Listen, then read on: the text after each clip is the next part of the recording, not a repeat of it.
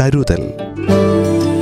യുനിസെഫിന്റെ സാമ്പത്തിക സഹായത്തോടെ Wayanad social service society community radio മാറ്റൊലിയിലൂടെ അവതരിപ്പിക്കുന്ന ആരോഗ്യ പ്രതിരോധ ബോധവൽക്കരണ പരിപാടി. നിർവഹണം പ്രജിഷ രാജേഷ്.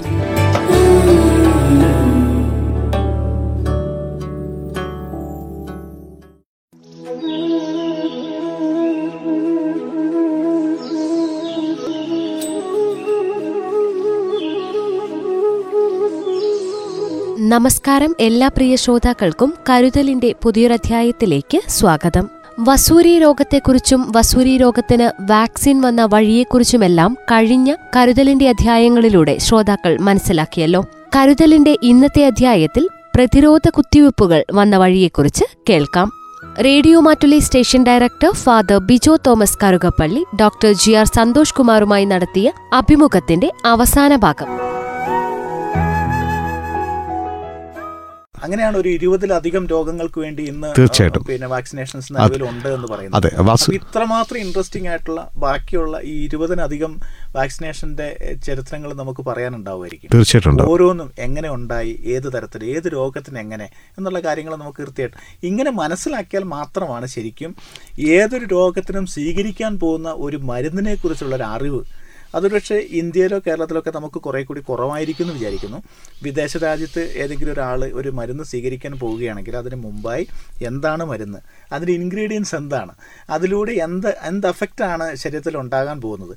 അതിലൂടെ എങ്ങനെയാണ് ഇതിന് രോഗശമനം ഉണ്ടാകുന്നത്? എല്ലാ കാര്യങ്ങളും കൃത്യമായി ഒരു വ്യക്തിയെ മനസ്സിലാക്കിച്ചതിന് ശേഷമാണ് ആ വ്യക്തി അത് സ്വീകരിക്കാനായിട്ട് തീർച്ചയായിട്ടും. തീർച്ചയായിട്ടും. അങ്ങനെ വരുമ്പോൾ ഇത് ഔട്ട് ഓഫ് കമ്പൾഷൻ എന്നതിന് പകരമായിട്ട് ഔട്ട് ഓഫ് കൺവിക്ഷൻ എന്ന് പറയുന്ന കൺസെപ്റ്റിലേക്ക് ഇത് മാറി. എക്സാക്ട്ലി അതാണ് വേണ്ടത്. അതാണ് വേണ്ടത്. അതാണ് വേണ്ടത്. അതാണ്.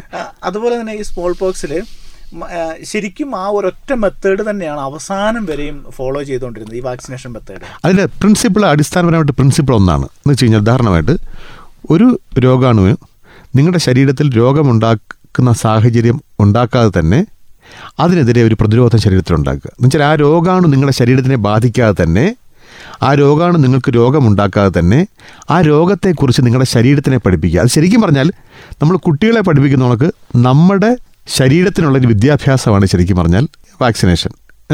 അപ്പോൾ അത് എല്ലാ രോഗങ്ങളുടെ കാര്യത്തിലും ഇത് തന്നെ സംഭവിക്കുന്നത്. പക്ഷേ ഓരോ രോഗത്തിന്റെയും പ്രത്യേകത അനുസരിച്ച് ഈ പരിശീലനം ഉദാഹരണമാണ് നിങ്ങൾ ബയോളജി പഠിക്കാൻ വേണ്ടി നിങ്ങൾ ശരിക്കും തവളയെ കീറി പഠിക്കണം അല്ലേ? അല്ലേ അങ്ങനെയല്ലേ? പക്ഷേ ഒരു കവിത പഠിക്കണമെങ്കിൽ തവള കീറേണ്ട കാര്യമില്ല. അത് കവിത പഠിച്ചാൽ മതിയാവും. എല്ലാം പഠനം തന്നെയാണ് എല്ലാം അറിവ് തന്നെയാണ്. പക്ഷേ ഒരിക്കലും ഒരു സ്മാൾ പോക്സിന്റെ വാക്സിനേഷൻ പോലെ അല്ല പോളിയോയുടെ വാക്സിനേഷൻ സ്മോൾ പോക്സ് എന്ന രോഗത്തിനെ പരിചയപ്പെടുത്തുന്നവർക്കല്ല പോളിയോ എന്ന രോഗത്തെ ശരീരത്തിൽ പരിചയപ്പെടുത്തുന്നത്. ഹെപ്പറ്റൈറ്റിസ് രോഗത്തെ പരിചയപ്പെടുത്തുന്നത് അങ്ങനെയല്ല. പരിചയപ്പെടുത്തൽ എന്നുള്ളത് എല്ലാം ഒന്ന് തന്നെ പക്ഷേ അതിന്റെ മാർഗങ്ങൾ വ്യത്യസ്തമായിരിക്കും. ചിലത് ഇഞ്ചക്ഷൻ ആയിരിക്കും ചിലത് തുള്ളി മരുന്നായിരിക്കും ചിലതെന്ന് വെച്ച് കഴിഞ്ഞാൽ ഈ പറയുന്ന രീതിയിൽ എന്താണ്? ഞാൻ ചോദിച്ചത് സ്മോൾ പോക്സ് വാക്സിൻ ലോകം മുഴുവനും വ്യത്യസ്ത രീതിയിൽ ഒരു പക്ഷേ ഈ ഗോ വാക്സിനിൽ നിന്നാണ് അത് വന്നിരിക്കുന്നത് ആ അതാണ് ഫാദർ ആ അത് അത് ഡെഫിനറ്റ് ആണ്. അത് ആക്ച്വലി വാക്സിൻ പ്രൊഡക്ഷൻ ആദ്യകാലത്ത് ഞാൻ പറഞ്ഞ ഗോവസൂരി ഇങ്ങനെ ആയിരുന്നെങ്കിൽ. പിൽക്കാലത്ത് നമ്മൾ ഈ വൈസ് വൈറസിനെ നമ്മൾ മുട്ട എഗ്ഗിനകത്തുണ്ടല്ലോ. എഗ്ഗിനകത്ത് വളർത്തിയെടുത്ത് അതിനെയാണ് പിന്നെ ഉപയോഗിച്ചത്. അതിനെ പിന്നെ അതിന്റെ ശക്തി കുറച്ച് ആണ് ഉപയോഗിച്ചത്. അതായത് നമ്മളൊരു ആദ്യം നമ്മൾ പശുവിൽ നിന്ന് അത് ഉണ്ടാക്കിയ സാധനത്തിന്. പിന്നെ നമ്മൾ അത് മറ്റ് വസ്തുക്കൾ മറ്റ് മീഡിയത്തിനകത്ത് ഈ വൈറസിനെ വൈറസ് ഈ വൈറ ഇതിന് കാരണം ഒരു വൈറസ് ആണെന്ന് കണ്ടുപിടിച്ചപ്പോൾ ആ വൈറസിന് വളരാൻ പറ്റുന്ന വൈറസ് എന്ന് പറയുന്ന കൺസെപ്റ്റ് ഇല്ലായിരുന്നു. ഇല്ല അന്ന് രോഗാണുവിനെ കുറിച്ച് അറിയത്തില്ല. ഇല്ല. പിന്നെ രോഗാണുവിനെ കണ്ടുപിടിച്ചതിന് ശേഷം ആ രോഗാണുവിന്റെ പ്രത്യേകതകളെ കുറിച്ച് നമ്മൾ മനസ്സിലാക്കിയതിന് ശേഷം ഈ രോഗാണുവിനെ പശുവിൽ തന്നെയല്ല അതേ വൈറസിനെ നമുക്ക് മറ്റു പല മീഡിയത്തിലും വളർത്തിയെടുക്കാൻ പറ്റും. മുട്ടയുടെ മച്ചം കുരു അല്ലേ? അങ്ങനെ എഗ്ഗിനകത്ത് വളർത്തിയെടുക്കുന്ന ഒരുപാട് ആ എഗ് വാക്സിൻ എഗ്ഗിൽ നിന്നുണ്ടാക്കുന്ന വാക്സിൻ അങ്ങനെ പിന്നെ പിൽക്കാലത്ത് അങ്ങനെ മാറി. ഇന്നിപ്പോൾ ഇന്നിപ്പം നമ്മൾ അങ്ങനെയല്ല ഇന്ന് വളരെ വളരെ മോഡേൺ ആയിട്ടുള്ള ടെക്നിക്സ് ഉപയോഗിക്കുന്നത്. ലബോറട്ടറിയിൽ തന്നെ വളരെ വ്യത്യസ്തമായിട്ടുള്ള വളരെ വ്യത്യസ്തമായിട്ടുള്ള വളരെ അതെ. സിന്ധ അപ്പം പണ്ട് ഈ നമ്മൾ ഒരു മറ്റ് സാധനങ്ങൾ ഇപ്പം പശുവിൽ നിന്ന് ഉപയോഗിക്കുന്നതുകൊണ്ടോ അല്ലെങ്കിൽ മുട്ടയിൽ നിന്ന് നമ്മൾ വളർത്തിയെടുക്കുന്നതുകൊണ്ടോ ഭാഗമായിട്ട് ചെറിയ ചെറിയ ഇമ്മ്യൂണിറ്റീസ് വാക്സിനകത്ത് വരാം. അപ്പോൾ അതിന്റെ ഭാഗമായിട്ട് ചിലപ്പോൾ വാക്സിൻ റിയാക്ഷൻസ് ഒക്കെ ഉണ്ടാകും ഇന്നിപ്പോൾ അങ്ങനെ ഒരു സംഗതിയില്ല. വാക്സിന്റെ പാർശ്വഫലങ്ങൾ വളരെയധികം കുറച്ച് അത്രയും അഡ്വാൻസ്ഡ് ടെക്നിക്സ് അപ്പം നമുക്ക് കോവിഡ് വാക്സിനേഷൻ എത്രയോ പേർക്ക് കൊടുത്തു. നമ്മൾ എവിടെ ഒരു അഡ്വാൻസ് എഫക്റ്റ് നമ്മൾ റിപ്പോർട്ട് ചെയ്യുന്നില്ലല്ലോ. കാരണം അത് അഡ്വാൻസ് ടെക്നോളജി അഡ്വാൻസ്ഡ് ആയി. ആയിരത്തി എഴുന്നൂറ്റി എൺപത്തഞ്ചിൽ വാക്സിൻ ഉണ്ടാക്കാൻ വേണ്ടിയിട്ടുള്ള ടെക്നോളജി അല്ല ഇപ്പോൾ ഉപയോഗിക്കുന്നത്. അപ്പോൾ നമ്മുടെ ശാസ്ത്ര സാങ്കേതിക വികാസങ്ങൾ ഉണ്ടായതനുസരിച്ച് നമുക്കിത് കൂടുതൽ കൂടുതൽ മെച്ചപ്പെട്ട വാക്സിൻസ് വളരെ സുരക്ഷിതമായ വാക്സിൻസ് ഉണ്ടാക്കിയെടുക്കാൻ പറ്റുന്നുണ്ട്. അപ്പോൾ അത് അതിന്റെ അടിസ്ഥാനപരമായിട്ടല്ല ഒന്ന് തന്നെയാണെങ്കിലും അത് കൊടുക്കുന്ന രീതിയിലും അത് ഉണ്ടാക്കുന്ന രീതിയിലുമുള്ള ഒരുപാട് മേന്മകൾ ഇന്ന് വാക്സിനെ വളരെയധികം സുരക്ഷിത വാക്സിനായിട്ട് മാറ്റിയിട്ടുണ്ട്. ഇന്നിപ്പം നിലവിൽ നമുക്ക് സാധാരണഗതിയിൽ അവൈലബിൾ ആയിട്ടുള്ള ഏതൊക്കെ തരത്തിലുള്ള രോഗങ്ങൾക്ക് വേണ്ടിയിട്ടുള്ള വാക്സിൻസ് ഇപ്പോൾ നമുക്ക് നമുക്ക് ഒരുപാട് നമുക്കൊരു പത്തിരുപത്തഞ്ചോളം രോഗങ്ങൾക്കെതിരായിട്ടുള്ള എല്ലാവരും വിചാരിക്കുക എല്ലാ രോഗങ്ങളും വാക്സിൻ കൊടുത്ത് മാറ്റാൻ പറ്റും. ഇല്ല സാധ്യമല്ല. വാക്സിനേഷൻ കൊണ്ട് പരിഹരിക്കാവുന്ന രോഗങ്ങൾ വിരലെണ്ണ കുറച്ച് ഒരുപിടി രോഗങ്ങളേ ഉള്ളൂ. പക്ഷേ ആ രോഗങ്ങൾക്ക് വേറെ മരുന്നില്ല എന്നുള്ളതാണ് വാസ്തവം. അതാണ് തമാശ. ആ അത് വാക്സിൻ മാത്രമേ ഉള്ളൂ. മാത്രമേ ഉള്ളൂ. ഉദാഹരണമായിട്ട് നമുക്ക് ആദ്യം കുട്ടി കൊടുക്കുന്ന B C G vaccine B C G vaccine ക്ഷയരോഗത്തിനെതിരായിട്ടാണ്. അപ്പോൾ നമ്മൾ പറയും ക്ഷയരോഗം പക്ഷേ ക്ഷയരോഗം ഇപ്പോഴും ഉണ്ടല്ലോ എന്ന് വിചാരിക്കും. പക്ഷെ നമ്മൾ മനസ്സിലാക്കേണ്ടത് പഴയ കാലത്തെ ക്ഷയരോഗം നമ്മളിപ്പോൾ കാണുന്ന ക്ഷയരോഗത്തെ പോലെയല്ല. ക്ഷയരോഗം കൊണ്ട് ബാലക്ഷയം എന്നൊരു സംഗതി ഉണ്ടായിരുന്നു പണ്ട് കാലത്ത്. ബാലക്ഷയം എന്ന് വെച്ച് കഴിഞ്ഞാൽ കുട്ടികൾക്ക് ക്ഷയരോഗമുണ്ടായി കുട്ടികളുടെ തലച്ചോറിനെ അത് ബാധിക്കും. തലച്ചോറിനകത്ത് വലിയ പഴുപ്പുണ്ടാകും. മെനിഞ്ചൈറ്റിസ് ട്യൂബർക്കുലസ് മെനിഞ്ചൈറ്റിസ് എന്ന് പറയും. അത് വന്നു കഴിഞ്ഞാൽ കുട്ടിയുടെ തലച്ചോറിന് പെർമനന്റ് കേടുണ്ടാകും ചിലപ്പോൾ കുട്ടി കുട്ടിയുടെ ഭൗതികമായ ശേഷികൾ തകരാറിലായി പോകും കുട്ടി മരിച്ചു പോകും വിട്ടുമാറാത്ത ജന്യ ജീവിതകാലം മുഴുവൻ വന്നെന്ന് വരും. അങ്ങനെയൊക്കെയുള്ള ഒരുപാട് സംഗതികളുണ്ട്. അപ്പം ഇങ്ങനെയുള്ള ബാലക്ഷയത്തിനെ വളരെയധികം എഫക്റ്റീവായിട്ട് നമുക്ക് ഇല്ലാതാക്കാൻ കഴിഞ്ഞത് ഈ ബി സി ജി വാക്സിനേഷനാണ് ബി സി ജി ലങ്സിനകത്ത് വന്നിട്ട് ക്ഷയരോഗം ഇപ്പോഴുണ്ടാകാം പക്ഷെ തലച്ചോറിനെ ബാധിക്കുന്ന അതികഠിനമായിട്ടുള്ള ക്ഷയരോഗത്തെ നമുക്ക് ഇല്ലാതാക്കാൻ പറ്റിയത് മാസമായിട്ടുള്ള ബി സി ജി വാക്സിനേഷൻ കൊണ്ടാണ്. അതുപോലെ ഡിഫ്തീരിയ ഡിഫ്തീരിയയ്ക്ക് നമുക്ക് കാര്യമായിട്ടുള്ള മരുന്നുകളൊന്നുമില്ല. ഡിഫ്തീരിയ വാക്സിൻ വില്ലൻ ചുമ എന്നുള്ള വാക്സിൻ വില്ലൻ ചുമ. വില്ലൻ ചുമ കുട്ടികളെ ബാധിക്കുന്ന വലിയ മാരകമായ അസുഖമാണ്. വില്ലൻ ബാധിച്ചു കഴിഞ്ഞാൽ തൊണ്ണൂറ് ദിവസം കുട്ടി കുട്ടി ചുമയ്ക്കും ചുമയ്ക്കും. ചുമച്ച് ചുമച്ച് കുട്ടിയുടെ കണ്ണിലൂടെ രക്തം വരും. എന്നിട്ട് കഴിക്കാൻ പറ്റത്തില്ല ഒന്നും. എന്നിട്ട് ഈ കുട്ടി ചുമച്ച് കുരച്ച് ഉണങ്ങി മെലിഞ്ഞ് എല്ലും തോലുമായി അവസ്ഥയിലെത്തും.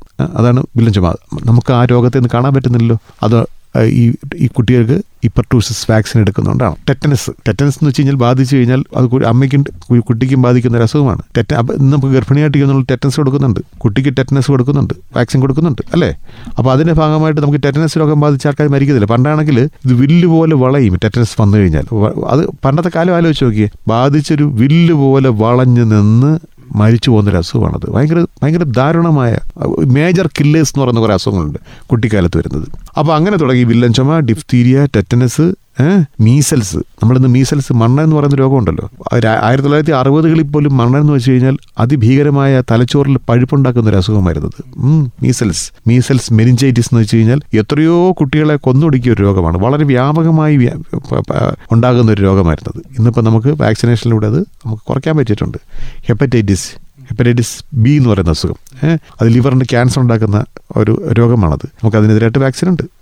നമുക്ക് റുബല്ല എന്നുള്ള അസുഖത്തിനെതിരായിട്ട് റുബല്ല ഗർഭിണിയായിരിക്കുന്ന സ്ത്രീക്ക് റുബല്ല ബാധിച്ചു കഴിഞ്ഞാൽ കുട്ടിയുടെ വളരുന്ന കുട്ടിയുടെ ജനി ജനിത കുട്ടിക്ക് ശാരീരികമായ വൈകല്യങ്ങളോട് ജനിക്കുന്ന കുട്ടികളുണ്ടാകും. കേൾവി കുറവ് കുട്ടികൾ ജനിക്കും. അപ്പോൾ റുബല്ല വാക്സിനേഷൻ.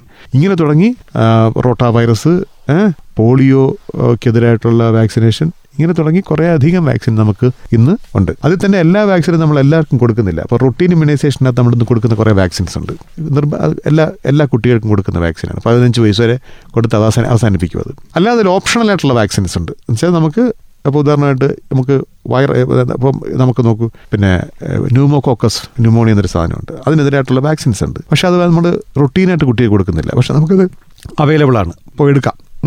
ഹെപ്പറ്റൈറ്റിസ് എ വെള്ളം വഴി പകരുന്ന മഞ്ഞപ്പിത്തത്തിനുള്ള വാക്സിനേഷൻ നമ്മൾ റൊട്ടീനായിട്ട് കൊടുക്കുന്നില്ല. പക്ഷെ നമുക്ക് എവിടെയെങ്കിലും പുറത്ത് യാത്ര ചെയ്യാൻ പോവുകയാണെങ്കിൽ നമ്മളത് എടുക്കണം. യെല്ലോ ഫീവറിനായിട്ടുള്ള വാക്സിൻ നമ്മൾ റൊട്ടീനായിട്ട് കൊടുക്കുന്നില്ല. പക്ഷെ നോക്കൂ അത് നമ്മൾ പുറത്ത് യാത്ര ചെയ്യാൻ പോകണമെങ്കിൽ അത് എടുത്തിട്ടേ പോകാൻ പറ്റും. ജാപ്പനീസ് എൻകഫലൈറ്റിസ് റൊട്ടീനായിട്ട് കൊടുക്കുന്നില്ല. പക്ഷേ ചില ഡിസ്ട്രിക്റ്റുകളിൽ ഇത് വ്യാപകമായി കാണുന്ന സ്ഥലത്ത് ആ വാക്സിൻ നമ്മൾ കൊടുക്കുന്നുണ്ട്. അപ്പോൾ ഓപ്ഷണലായ വാക്സിൻസ് കൊണ്ട് നിർബന്ധമായിട്ട് നമ്മൾ കുട്ടികൾക്ക് കൊടുക്കുന്ന വാക്സിൻസ് ഉണ്ട്.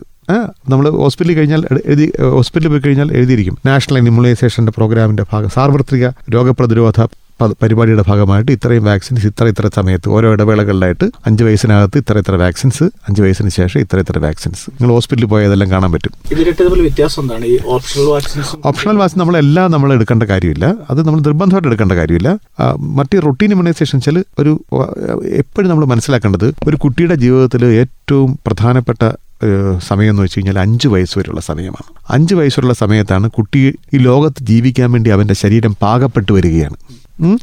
ലോകത്തുണ്ടാകുന്ന ഒരുപാട് കുഴപ്പങ്ങൾക്കെതിരെ ആ കുട്ടിക്ക് ഒറ്റയ്ക്ക് ചെറുക്കാൻ പറ്റത്തില്ല. കുട്ടിയുടെ മനസ്സ് പോലെയാണ് അല്ലേ? നമ്മൾ കുട്ടി വിദ്യാഭ്യാസം കൊടുക്കുന്ന അങ്ങനെ. ആ. അപ്പം അതുപോലെ ആ കുട്ടിയുടെ ശരീരം രൂപപ്പെട്ടു വരുന്നുള്ളൂ അമ്മയുടെ ഗർഭാശയത്തിന് ഗർഭാശയത്തിനകത്ത് സുരക്ഷിതമായി കഴിയുകയായിരുന്നു. എന്നിട്ട് അവന് ഒട്ടും പരിചയമില്ലാത്ത ഒരു സ്ഥലത്തേക്ക് ഒരു ആനക്കുട്ടിയെ പശുക്കുട്ടിയെപ്പോലെ പശുക്കുട്ടിയെ പോലെ അല്ല നമ്മുടെ കുട്ടി. ഏഹ് അല്ലേ? ഒരു ആനക്കുട്ടിയാണെങ്കിൽ പ്രസവിച്ച ഉടൻ തന്നെ ചാടി എണ്ണിക്കും. ഒരു പശുക്കുട്ടി പ്രസവിച്ച ഉടൻ തന്നെ ചാടി എണ്ണിക്കും. കാരണം അത് മതി. കാരണം ആനക്കുട്ടിക്ക് എന്ന് വെച്ചാൽ അത്രേ ഉള്ളൂ. പക്ഷെ നമ്മുടെ കുട്ടികൾ അങ്ങനെയല്ല. കാരണം എന്തുകൊണ്ട് അങ്ങനെ ആയത്? കാരണം വെച്ചാൽ ഒരു ആനക്കുട്ടി ഒരിക്കലും ഒരു ഫിലോസഫർ ആവത്തില്ലല്ലോ. അല്ലേ? അല്ലേ? ആനക്കുട്ടി ആനകളുടെ ഇടയിൽ നിന്ന് ഒരിക്കലും ഒരു ചാൾസ് ഡാർവിൻ ഉണ്ടായിട്ടില്ല. ഒരു ഐൻസ്റ്റീൻ ഉണ്ടായിട്ടില്ല. കാരണം ആനകൾക്ക് അത്യാവശ്യം കാട്ടി നിൽക്കാനും പോകാനുമുള്ള തലച്ചോറ് മതി. പിന്നെ അതിന്റെ ദേഹത്ത് അല്ലേ? അല്ലേ? പശു പശുവിന്റെ കാര്യത്തിലും പശുവിന് ഒരിക്കലും ഒരു എന്താണ് നമ്മൾ ഷേക്സ്പിയറിനെ പോലെ ഒരു നാടകം എഴുതുന്നതിനെ കുറിച്ച് പശുവിന്റെ പശുവിന്റെ ആവശ്യമേ ഇല്ല. അവന്റെ തലച്ചോറ് അത്രയും മതി. അപ്പോൾ അവന്റെ ശരീരമായിട്ട് നോക്കുമ്പോൾ ചെറിയ തലച്ചോറ് മതി. അതുകൊണ്ട് പെട്ടെന്ന് അങ്ങ് പ്രസവിക്കാം. പക്ഷേ മനുഷ്യക്കുട്ടി എന്ന് വെച്ച് കഴിഞ്ഞാൽ അവന്റെ തല വലുതാണ്. ഏ? അല്ലേ? ശരീരം ചെറുതുമാണ്. ജനിക്കുമ്പോഴേ മാത്രമല്ല മനുഷ്യന്റെ തലച്ചോറെന്ന് വെച്ച് കഴിഞ്ഞാൽ ഈ ഗർഭാശയത്തിനകത്ത് മുഴുവൻ വളർന്നാൽ ഒരിക്കലും വരാമ്പേക്ക് പ്രസവിക്കാൻ പോലും പറ്റില്ല അപ്പം ശരിക്കും പറഞ്ഞാൽ വളരെ ഒരു മിനിയേച്ചർ രൂപത്തിലാണ് നമ്മുടെ കുട്ടി ജനിക്കുന്നത്. അങ്ങനെ മിനിയേച്ചർ രൂപത്തിൽ ഇരുന്നാൽ മാത്രമേ ഒരു സ്ത്രീക്ക് ഒരു കുട്ടിയെ പ്രസവിക്കാൻ പറ്റൂ. അല്ലെങ്കിൽ പ്രസവിക്കാൻ പറ്റില്ല. അത്രയും വലുപ്പമായി തല വലുത് വലിയ കുട്ടിയാണ്. ആന അല്ലേ? ഒരു ഫുള്ളായിട്ട് വളർന്ന ഒരാളിനെ ഒരു പ്രസവിക്കാൻ പറ്റത്തില്ല. അപ്പം അതുകൊണ്ട് ഒരു മിനിയ മനുഷ്യൻ ഒരു മിനിയേച്ചർ രൂപത്തിലാണ് പ്രസവിക്കുന്നത്. അവന്റെ ശരീരം കൊണ്ടും ബുദ്ധി കൊണ്ടും മിനിയേച്ചർ രൂപം. എല്ലാ മനുഷ്യൻ അതിനകത്തുണ്ട്. എല്ലാ ഘടകങ്ങളും ഉണ്ട്. പിന്നെ പിൽക്കാലത്ത് വളർന്ന് വികസിക്കാനുള്ള എല്ലാ ഘടകങ്ങളും ചേർന്ന ഒരു മിനിയേച്ചർ രൂപമാണ്. അതുകൊണ്ട് പ്രസവിക്കുമ്പോൾ ഒരു കുട്ടി ആ രീതിയിൽ ആ രീതിയിൽ പൂർണനാണെങ്കിലും അവൻ ഒരു ആനക്കുട്ടിയെ പോലെ പെട്ടെന്ന് ചാടി എണീക്കാൻ പ്രാപ്തനല്ല. അവന്റെ ശരീരം അങ്ങനെ വളർന്നതല്ല. അപ്പോൾ അതൊരു അഞ്ച് വർഷം കൊണ്ടാണത് പൂർത്തീകരിക്കുന്നത്. അതിനിടയിൽ അവർ ഒരുപാട് തരത്തിലുള്ള സംഘർഷങ്ങളുണ്ടാകും. വലിയ രോഗാണുക്കളുള്ള ലോകമാണ്. അതിനെതിരെ ശക്തി ഉണ്ടാവണം. അപ്പോൾ ഇത് പണ്ടാണെങ്കിൽ സ്ത്രീകളൊക്കെ ഇരുപത് പ്രസവിക്കും പത്ത് പേര് മരിച്ചു പോകും. ഇപ്പം അങ്ങനെ അല്ലല്ലോ ആ പത്ത് പ്രസവിച്ചു അതിൽ രണ്ടെണ്ണത്തിനെ കിട്ടി.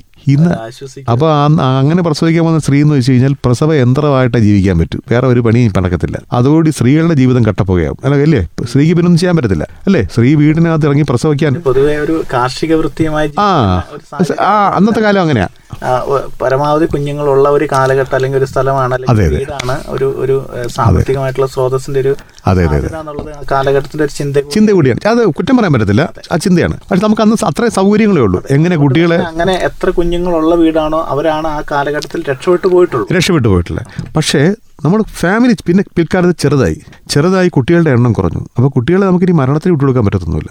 അല്ലേ? പണ്ട് കുട്ടികൾ മരിക്കുന്ന പലപ്പോഴും അസുഖങ്ങൾ പിടിച്ചിട്ടാണ്. ഒരു ഡിഫ്തീരിയ പിടിച്ചിട്ടായിരിക്കും മരിക്കുന്നത്. അപ്പോൾ നമുക്ക് പിന്നെ മനസ്സിലായി ഇതിനെല്ലാം നമുക്ക് പ്രതിവിധിയായി വാക്സിനേഷൻ വന്നു. നമ്മുടെ ഫാമിലി ചുരുങ്ങി. അപ്പോൾ ഈ അഞ്ച് വയസ്സ് വരെ കുട്ടിക്ക് അതിമാരകമായിട്ടുള്ള അസുഖങ്ങൾ വരാം. വരാം. വരാതെ അവനെ അഞ്ച് വയസ്സ് വരെ ഒരു നല്ല ബുദ്ധിയുള്ള ശാരീരികമായി കേപ്പബിൾ ആയിട്ടുള്ള ഒരു മനുഷ്യനായി വളർത്തണം. അപ്പം അതുകൊണ്ട് ഈ മേജർ കില്ലേഴ്സ് കുട്ടികളുടെ മേജർ കില്ലേഴ്സ് ആയിട്ടുള്ള ഈ രോഗം വരാതിരിക്കാൻ വേണ്ടി അത് നമുക്ക് ലോകത്തെല്ലായിടത്തും പദ്ധതിയുണ്ട്. എല്ലാ രാജ്യങ്ങൾക്കും റൊട്ടീൻ ഇമ്മ്യൂണൈസേഷൻ ഒരു ആ കുട്ടിക്ക് അഞ്ച് വയസ്സ് വരെ ആകുന്നതിനകത്ത് നമ്മൾ അമേരിക്കയിൽ പോയാലും നമ്മൾ സൗദി അറേബ്യയിൽ പോയാലും നമ്മൾ ഈ പറഞ്ഞ കൊറിയ ഉത്തര കൊറിയയിൽ പോയാലും ചൈനയിൽ പോയാലും തായ്ലൻഡിൽ പോയാലും ലോകത്തിലെ മുഴുവൻ രാജ്യങ്ങളും ചേർന്ന് ലോകാരോഗ്യ സംഘടനയുടെ അടിസ്ഥാനത്തിൽ ഇത്രയത്ര രോഗങ്ങൾ അഞ്ച് വയസ്സിനകത്ത് കുട്ടികൾക്ക് ബാധിക്കാനുണ്ട്. അല്ലെങ്കിൽ ഇത്രയത്ര രോഗങ്ങൾ പതിനഞ്ച് വയസ്സ് വരെയുടെ കുട്ടികളെ ജീവിതത്തിനെ അപകടപ്പെടുത്തുന്നതാണ്. അതുകൊണ്ട് റൊട്ടീനായിട്ട് ഇവർക്ക് കുട്ടികൾക്ക് ഇതിനെതിരായിട്ടുള്ള പ്രൊട്ടക്ഷൻ കൊടുക്കണം എന്നും പറഞ്ഞിറക്കിയിരിക്കുന്ന വാക്സിനാണ് റൊട്ടീൻ ഇമ്മ്യൂണൈസേഷൻ.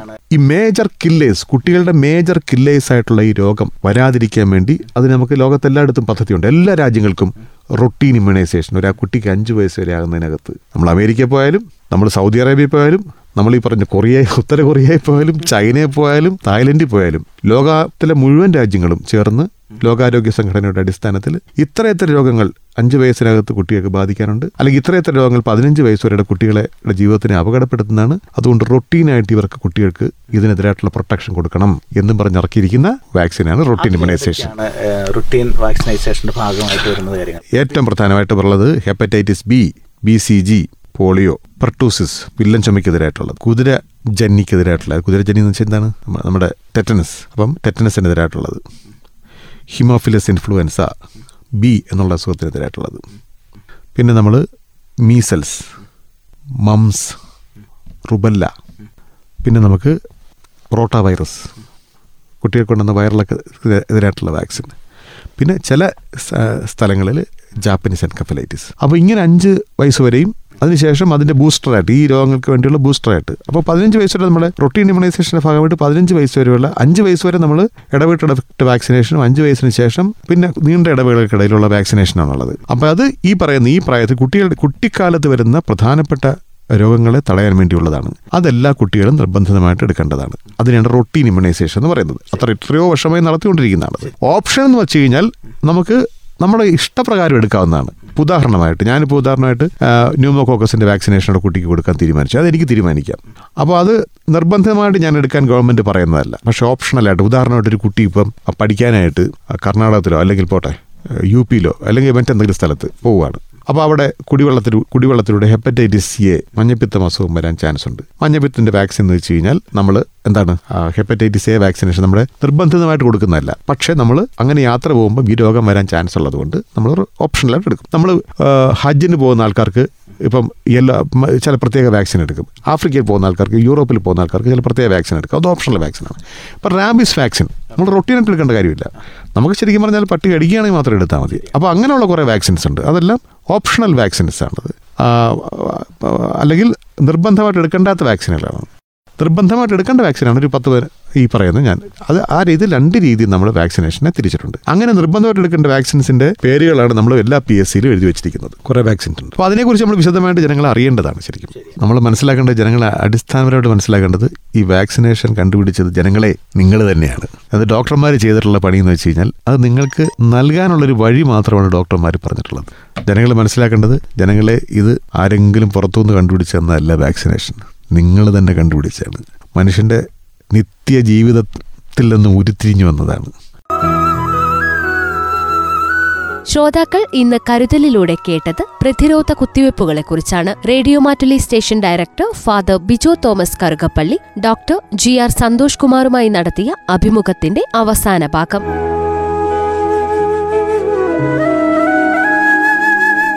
പ്രതിരോധ കുത്തിവയ്പ്പുകളെക്കുറിച്ച് കരുതലിന്റെ വരുന്ന അധ്യായങ്ങളിലൂടെ ശ്രോതാക്കൾക്ക് വീണ്ടും മനസ്സിലാക്കാം. ഇന്നത്തെ അധ്യായം ഇവിടെ പൂർണമാകുന്നു. നന്ദി നമസ്കാരം. കരുതൽ. യുനിസെഫിന്റെ സാമ്പത്തിക സഹായത്തോടെ Wayanad social service society community radio മാറ്റൊലിയിലൂടെ അവതരിപ്പിക്കുന്ന ആരോഗ്യ പ്രതിരോധ ബോധവൽക്കരണ പരിപാടി. നിർവഹണം പ്രജിഷ രാജേഷ്.